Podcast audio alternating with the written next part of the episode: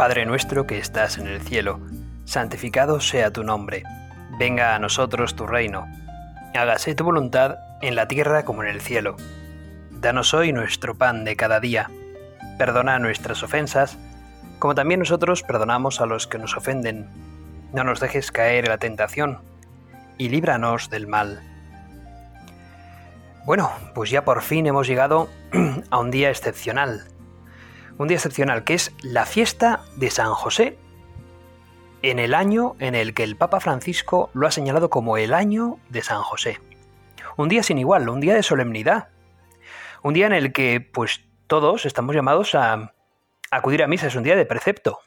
Un festivo, que caiga o no en domingo, pues se nos pide desde la Iglesia que lo tomemos con grandeza, con alegría. Es más, aunque estemos en cuaresma, este día es un día en el que no hay que seguir los, las mortificaciones o los sacrificios eh, de cuaresma. Es más, en este año, concretamente, San José cae en viernes. Ya se sabe que los viernes de cuaresma, abstinencia de carne. Bueno, pues este año ni siquiera. ¿no? Este año ni siquiera. ¿Por qué? Porque es una solemnidad, porque hay que celebrarlo. Porque estamos hablando de ese santo en la sombra.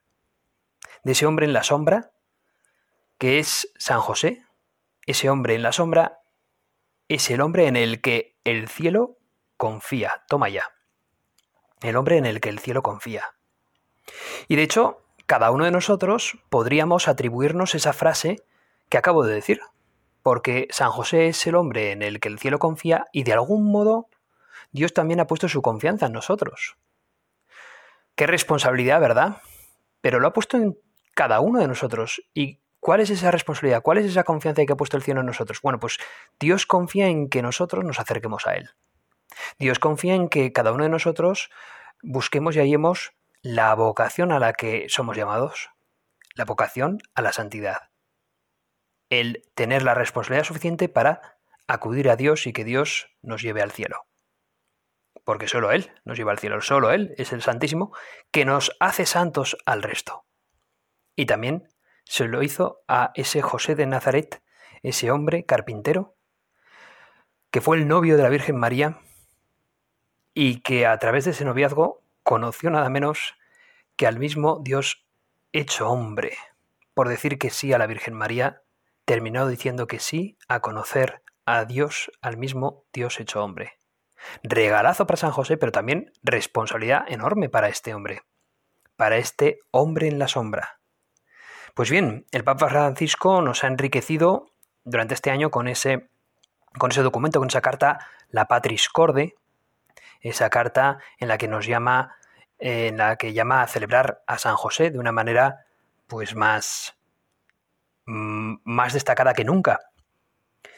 Y bueno, pero digamos que el Papa Francisco no ha sido el único Papa que nos ha hablado de San José. Y es que esto es, pues, bueno, San José de algún modo es recalcado por cada uno de los papas. Digamos que el Papa Francisco revela esta costumbre suya de, de bueno, de rezar por el Papa cada, por, el, por San José cada año, y lo hace pues eso con la carta Patris Corde. Pero también de algún modo el Papa Francisco nos recuerda a otros papas anteriores a él que han hecho prácticamente lo mismo, ¿no? Recordarnos, por ejemplo, que, que San José es alguien destacadísimo en el cielo. Fijaos, el, Pablo, el propio Papa Pío IX, en 1870, después de declarar la Inmaculada Concepción de María, Proclamó también a San José patrón de la Iglesia Universal. San José es el patrón de la Iglesia Universal. Bueno, pues digamos que el Papa Francisco tiene una cierta predilección por San José, por la figura del esposo de María. Esta familiaridad ya conocida por la costumbre narrada durante su viaje a Manila, de poner bajo la estatuilla de José dormido que conserva en su oficina en la casa de Santa Marta, él conserva una imagen de San José dormido y bajo la imagen de San José le pone un papelito con sus preocupaciones escritas en ese papelito y las deja en manos de San José. Si, si José llegó a ser el custodio de la Sagrada Familia, puede ser perfectamente el custodio también de nuestras inquietudes y preocupaciones y dejarle a Él que sea un intercesor grande por todo ello. Y bueno, es también aquel que resuelve cosas de algún modo imposibles. José es alguien que resuelve algo imposible. Fijaos qué, qué proyecto, qué, qué plan el del Señor, el de decir, mm, voy a nacer en el seno de una familia pobre, humilde, con una jovencita que es efectivamente santa, es inmaculada, pero es una jovencita. Y tú, José, te vas a encargar de llevar esto a cabo, de sacar adelante esta familia. Bueno, pues es un proyecto que por los cuatro costados supera a cualquiera. Y sin embargo, ese hombre en la sombra, con la gracia de Dios, lo llevó a cabo. Y de algún modo, Jesús aprendió a vivir la vida también a través de José. Por ejemplo, Jesús vio la ternura de Dios Padre a través de su propio Padre José. Fijaos, ¿eh? Qué maravilla que, el mismo Dios se sirva de un ser humano limitado, pecador, para reconocer también el amor paterno. ¡Wow! ¡Wow! Es algo que, que desborda, es un misterio, es un misterio para la, para toda la cristiandad, para todo el ser humano. Dios ha servido de un hombre limitado, bueno pero limitado, José, para descubrir el amor paternal, que luego le llevará a descubrir ese amor paternal de Dios, de Dios Padre, reconociéndose a sí mismo como Dios Hijo. ¡Wow! Desborda este misterio, desborda. Es como para reflexionar sobre él, para rezar sobre él, muy mucho, muy mucho. Bueno, pues el Papa Francisco es, por así decirlo, la última piedra en ese tiempo de un mosaico de, admiración que la Iglesia ha construido durante todos estos siglos por los méritos y por la figura de, del alma de San José, que es un alma escupida, es, perdón, escupida, un alma esculpida en y desde el silencio del propio José. Han sido los papas quienes han contribuido con páginas y de corazón a completar pues esa narración de San José. Y leo gracias a, un artículo que encuentro en internet, que además es que es eh, estupendo, ¿no? Porque además es histórico. Dice, el Papa Sisto V, ya a fines del siglo XV, fijó la fecha de la fiesta del 19 de marzo. O sea, a finales del siglo XV, en la época en la que se descubre América, ya está esta fiesta del 19 de marzo como fiesta de San José. A partir de Pío IX, este ya es un poco más reciente, del siglo XIX aún así, ¿eh? el papa eh, que más tiempo ha durado como papa en la historia Pío IX, y sobre todo durante los pontificados del siglo XX, el magisterio de la Iglesia ha encendido nuevas luces para alumbrar a ese hombre que está en la sombra, para alumbrar a San José. Y es que eh, digamos que ningún papa ha elegido el nombre de José como nombre del pontífice de Roma, pero curiosamente en los últimos papas pues ha habido una constante como nombre de bautismo de muchos de estos papas. Por ejemplo, Pío X, San Pío X, era José Melchor Sarto. José Melchor Sarto, de nombre inicial, de nombre bautismal. El Papa Juan XXIII, también canonizado, junto a Juan Pablo II, de nombre era Angelo Giuseppe Roncalli, Ángel José Roncalli. El Papa Juan Pablo II, que esto yo lo desconocía, no es simplemente Carol Boitigua, es Carol, Carlos, ya sabemos, es Carlos José Boitigua. Carlos José. Yo esto lo desconocía, fíjate. Y Benedicto XVI, aquí sí que igual lo tenemos todo más reciente, es Joseph Ratzinger. José Ratzinger. Francisco no lleva el nombre de José, pero celebró la misa del inicio de su ministerio el 19 de marzo. Es decir, manifestó un vínculo diferente, pero con la misma cercanía a este santo en la sombra, José. Bueno, y precisamente el, es este santo San José, el 19 de marzo, también lo vinculamos con el, con el 1 de mayo, que es la festividad de San José Obrero, ¿verdad? El 1 de mayo de 1955 Fue domingo y hubo una multitud de obreros pertenecientes a la Asociación Cristiana de Trabajadores Italianos, la ACLI, Asociación Cristiana de Trabajadores Italianos, y muchos de ellos recordaban el encuentro con Pío X, perdón, con Pío XII, diez años antes, en el 45.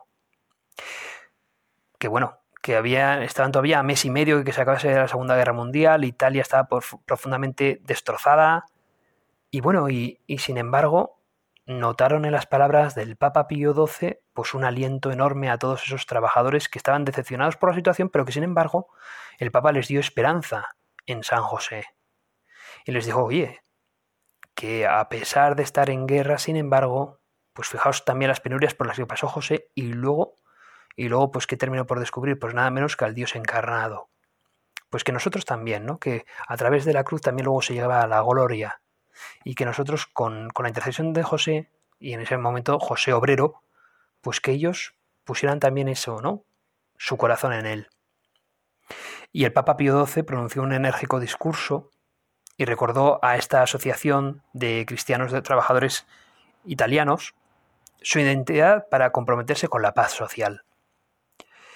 Y además dijo, ¿no es acaso un regalo que, que la Iglesia nos haya dado a José como el patrón de los trabajadores, de los obreros?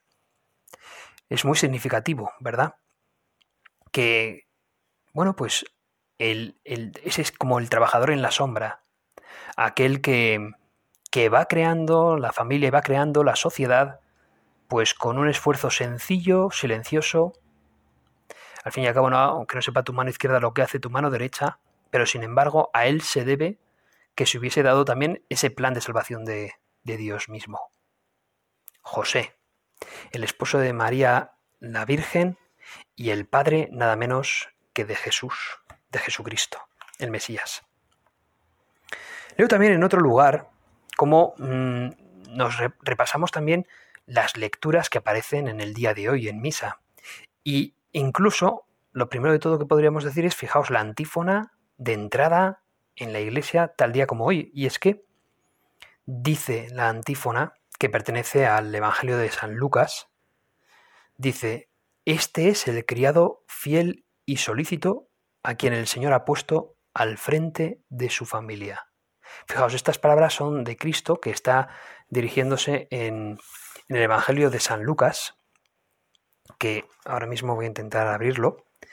Y aquí Cristo está hablando de las parábolas de la vigilancia. Primero habla de esa parábola de, de los hombres que aguardan a que el Señor vuelva de la boda.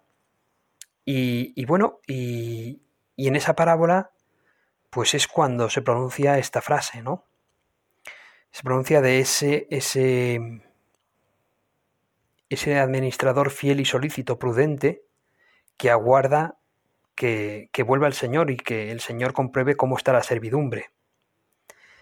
Bienaventurado aquel criado a quien su Señor, al llegar, lo encuentre portándose así, cuidando mm, como, como un administrador fiel y prudente, cuidando a la servidumbre de su Señor. En verdad os digo que lo pondrá al frente de todos sus bienes, pero si aquel criado dijere para sus adentros, mi señor tarda en llegar y entonces me comporto mal, bueno, pues entonces mejor no saber qué le va a pasar a ese otro criado, ¿verdad?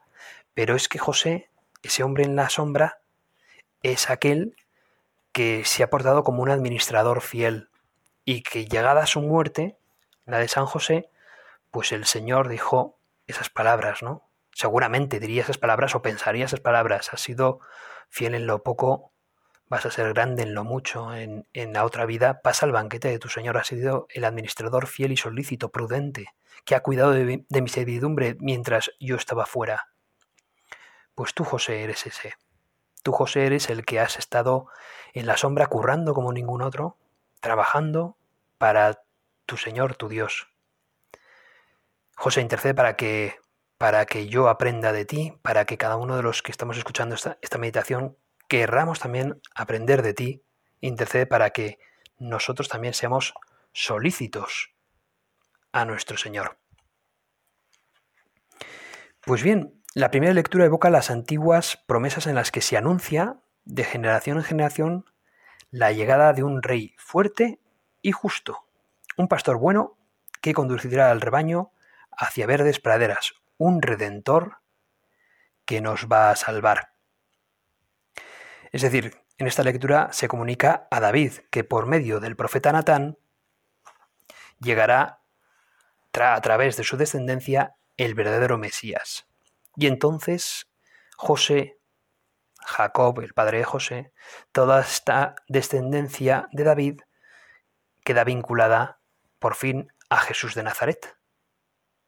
José será el padre adoptivo de Jesús. José viene de David. Es decir, Dios cumple sus promesas del Antiguo Testamento a través de este hombre desconocido, en la sombra y sin embargo valiosísimo. Y por y seguidamente el Evangelio de la misa de hoy tiene especial interés en recalcar que José está en su entroncado en la casa de David. Jacob engendró a José, el esposo de María, de la cual nació Jesús llamado Cristo. Es el patriarca del Nuevo Testamento. Fue José un hombre sencillo que Dios cubrió de numerosas gracias y de dones para que cumpliera una misión singular y entrañable para que se cumpliera el plan de salvación de Dios. Vivió entre gozos indescriptibles, porque al fin y al cabo es quien va a estar junto con Jesús y María. Pero también vivió entre incertidumbres y sufrimientos. Pues imaginaos, si voy a enumerar aquí unos cuantos que descubren un libro de meditación hacia, hacia la figura de San José, dice, fijaos qué sufrimientos e incertidumbres, perplejidad ante el misterio obrado en María, que él todavía no conoce. Luego también otra es la pobreza extrema que vivieron en Belén. No tenía un lugar donde pudiera nacer el niño, ni siquiera nacer. Luego la profecía de Simeón en el templo sobre, los sufrimientos de, ese Salvador. Recordamos las palabras de verdad de Simeón. A ti María te, te traspasará una espada tu, tu corazón, tu alma. Y por lo tanto, José sufre también ese dolor. La angustiosa huida a Egipto, la vida apenas sin recursos en un país extraño, extranjero, la vuelta de Egipto, los temores ante Arquelao. José fue siempre fidelísimo a la voluntad de Dios dejando a un lado sus propios planes y razones meramente humanas para cumplir los planes que Dios le proponía. La entrega de San José es la entrega de un amor fiel, de una fe amorosa, de una esperanza confiada. Su fiesta es, por eso, un buen momento para que todos, todos y cada uno de nosotros renovemos nuestra entrega a la vocación de cristianos que a cada uno de nosotros ha concedido el Señor. Cuando se desea sinceramente vivir de fe, de amor y de esperanza, la renovación de la entrega no es volver a tomar algo que estaba en desuso. Cuando hay fe, amor y esperanza, renovarse es, a pesar de los errores personales, de las caídas, de las debilidades, mantenerse en las manos de Dios confirmar un camino de fidelidad. Renovar la entrega es renovar la fidelidad a lo que el Señor quiere de nosotros. ¿Y qué es eso que el Señor quiere de nosotros? Pues amar con obras. Y esto lo pedimos especialmente el día de hoy, el día de San José, desde, desde una entrega alegre, amorosa, renovándonos primeramente los sacerdotes, seguidamente cada fiel cristiano. Decían de, bueno, Juan 23, ya sabemos, Angelo Giuseppe Roncalli, de nuevo, pues otro papa, eso con, con el nombre de José como nombre de bautismo, hubiese deseado eh, Angelo Giuseppe Roncalli, en vez de llamarse Juan 23, pues haberse llamado el Papa José, pero él entendió, renunció a ello y dijo que esto no era habitual entre los papas. Y bueno, la ocasión fue, para explicarse, pues fue el 19 de marzo del 59, con un grupo de personas que estaban a cargo de la limpieza urbana de la ciudad de, del Vaticano, de Roma. Y, al año siguiente, el 1 de mayo del 60, al año siguiente, ese Papa bueno, pues concluyó con la oración a San José Obrero. Y dice, haz también que tus protegidos comprendan que no están solos en su trabajo, sino que vean a Jesús junto a ellos acógelos con tu gracia, protégelos fielmente como tú hiciste, y obtén que en cada familia, en cada oficina, en cada laboratorio, donde quiera que trabaje un cristiano, sea todo santificado en la caridad, en la paciencia, en la justicia, en la prosecución del bien obrar, para que desciendan abundantes los dones de la celestial predilección. Bueno, pues esta frasecita, esta oración, es la que con la que concluía el Papa Juan XXIII ese 1 de mayo de 1960. Una predicación que le estaba haciendo. Pero José, que se le ha representado a veces injustamente como una persona mayor, y José debería ser una persona de profunda vitalidad. Y me lo imagino más joven que mayor. Y me lo imagino acompañando a Jesús y a María hasta no hace tanto, desde que Jesús ya empieza a predicar públicamente a sus aproximadamente 30 años de edad. Con lo cual José no haría tanto que, que abandonaría de este mundo y, abandonaría y pasaría al, al, seno de, de Abraham. Mm, de hecho, la gente todavía recuerda a Jesús como el, hijo del carpintero José, con lo cual no es, posible que no hubiese muerto hace mucho San José. Bueno, pues José es también un hombre de riesgos. Es un hombre de riesgos. Pablo VI tampoco tomó el nombre de José, pero en 1963 a 1969 no hubo un año en que este papa no celebrara una misa en la solemnidad del 19 de marzo. Cada humilía se convirtió en un trazo de un retrato personal en el que el Papa Montini se mostró fascinado por la completa, sumisa y brillante dedicación de José a la misión que Dios le había confiado. Decía el Papa Montini, Pablo VI decía, que este hombre, quizás tímido, pero dotado de una grandeza sobrehumana que encanta, fue el que se encargó de la paternidad de Jesús. Eso no lo hizo retroceder la timidez, no lo hizo retroceder a pesar de que aceptar una novia como María y un hijo como Jesús significaba ser un extraño entre los hombres de su tiempo, decía en una homilía de 1969. Y leo al Papa Montini, un hombre, por lo tanto, San José comprometido. Como se dice ahora, con María, la elegida entre todas las mujeres de la tierra y de la historia. Siempre su esposa virgen, no ya físicamente, su mujer. Y con Jesús en virtud de la descendencia legal, no natural, su prole. Para él las cargas, las responsabilidades, los riesgos, las preocupaciones de la pequeña y singular Sagrada Familia. Para él el servicio, para él el trabajo, para Él el sacrificio, en la penumbra del cuadro evangélico en el que nos gusta contemplarlo. Y ciertamente corresponde. Ahora que lo sabemos todo, llamarlo feliz, bendito, esto es el Evangelio. En él los valores de la existencia humana toman una medida diferente a la que solemos apreciarlos. Aquí lo pequeño se convierte en grande. Qué hermoso, ¿eh? Me gusta sobre todo esa última frase de Montini. Aquí lo pequeño se convierte en grande. Aquí alguien en la sombra se convierte en verdadera luz para toda la cristiandad, para toda la iglesia. Me imagino a San José que, vamos, si le llegan a decir todo esto en el momento en que, en que, en que el ángel en sueños le dice pues que acepte María y tal, ¿no? Menos mal que el, que el, Señor como que va anunciando las cosas a su debido tiempo, porque si le llegan a decir en todo lo que se va a convertir el pobre hombre, si encima era tímido, suponemos que era tímido, tampoco lo podemos saber al 100%, pero bueno, el Papa, el Papa Montini lo dice, ¿no? Pues imaginaos el pobre si le iban a decir todo esto. Pues vamos, supera a cualquiera, ¿verdad? Supera a cualquier hombre arriesgado. Bueno, pues aquí José se arriesga. Es un hombre de riesgo. Se arriesga por amor a la Virgen María, se arriesga por amor al niño Jesús.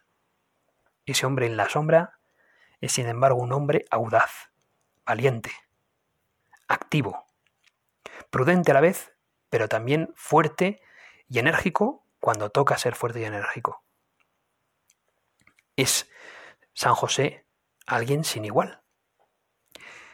Es un esposo sublime, dice Juan Pablo II en los 26 años que lo pudimos disfrutar en su pontificado.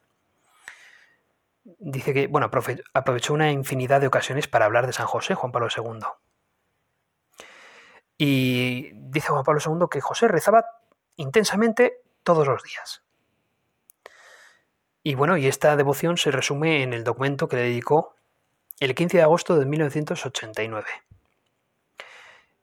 El Papa Juan Pablo II, esa fecha es la que publicó la exhortación apostólica Redemptoris Custos,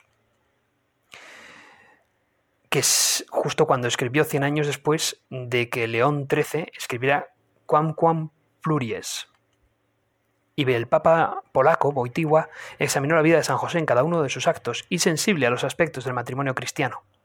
Ofreció una lectura profunda de la relación entre los dos cónyuges de Nazaret. Decía, es decir, de la gracia de vivir juntos el carisma de la virginidad y el don del matrimonio. Escuchamos aquí lo que dice el Papa Juan Pablo II. La dificultad de acercarse al misterio sublime de su comunión esponsal ha inducido a algunos, ya desde el siglo II, a atribuir a José una edad avanzada y a considerarlo el custodio de María más que su esposo. Es el caso de suponer, en cambio, que no fuese entonces un hombre anciano, sino que su perfección interior, fruto de la gracia, lo llevase a vivir con afecto virginal la relación esponsal con María. Claro, parece como, al ponerle a José así ya como viejo, como diciendo, bueno, yo ya soy viejo y María es joven, entonces, bueno, que voy a tener yo una relación esponsal con ella, ¿no? No tendría sentido, no, no. José no sería tan lejano en edad a María. Y precisamente esa cercanía en edad plasma mejor la esponsalidad, plasma mejor ese matrimonio, ¿no? Que efectivamente José vivió sacerdotalmente con María. Fue el custodio de María y de, Jesús y salvó esa parte en la que efectivamente María conservó su virginidad José se, portó como un verdadero marido de María. Y un amor, mm, pues eso, paternal hacia Jesús, marital hacia María, esponsal hacia María. Que por supuesto estaba, eh, era un amor que estaba, pues no era recíproco, ¿no? Al fin y al cabo, ¿no? Era un amor correspondido también por María. Y con la gracia de Dios, por supuesto, que ambos vivieron también una esponsalidad virginal. Por eso podemos decir, ya por último, que José era, pues tendría una interioridad muy robusta. Y es que el Papa Benedicto XVI en el 2005 dice, un silencio, el de San José, gracias al cual San José al unísono con María guarda la palabra de Dios. Un silencio entretejido de oración constante, oración de bendición del Señor, de adoración de su santísima voluntad y de confianza sin reservas a su providencia. No se exagera si se piensa que precisamente de su padre José, Jesús aprendió en el plano humano la fuerte interioridad que es presupuesto de la auténtica justicia, la justicia superior, que él un día enseñará a sus discípulos. Fijaos qué adjetivos tan bellos.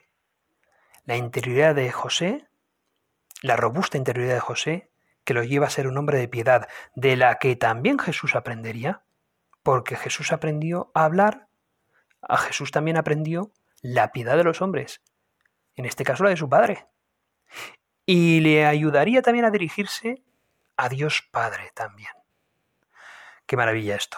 Bueno, pues José, ese hombre, eh, ese hombre en la sombra, sin embargo, va a ser un hombre de, de silencio, de silencio activo, de silencio arriesgado, de es sublime en su responsabilidad, robusto en su interioridad, un hombre de riesgos, un hombre trabajador, un hombre que nos vincula el Antiguo con el Nuevo Testamento y que nos da un ejemplo a los sacerdotes y a los padres de familia para seguirle también a él, para pedir su intercesión. Bueno, pues que este día de San José sea un día que lo disfrutéis todos, enormemente. Que sea un día en el que, en el que sobre todo recemos por el matrimonio, por la familia, y que le demos gracias a Dios por instituirnos a todo un Padre sublime, bueno, silencioso, pero a la vez activo y que nos da palabras también de aliento, pidámosle o démosle gracias a Dios por habernos rodado como patrón de la Iglesia Universal. Acudamos también a su esposa la Virgen para concluir así esta meditación. Dios te salve María, llena eres de gracia, el Señor es contigo. Bendita tú eres entre todas las mujeres, y bendito es el fruto de tu vientre Jesús. Santa María, Madre de Dios, ruega por nosotros pecadores, ahora y en la hora de nuestra muerte. Amén.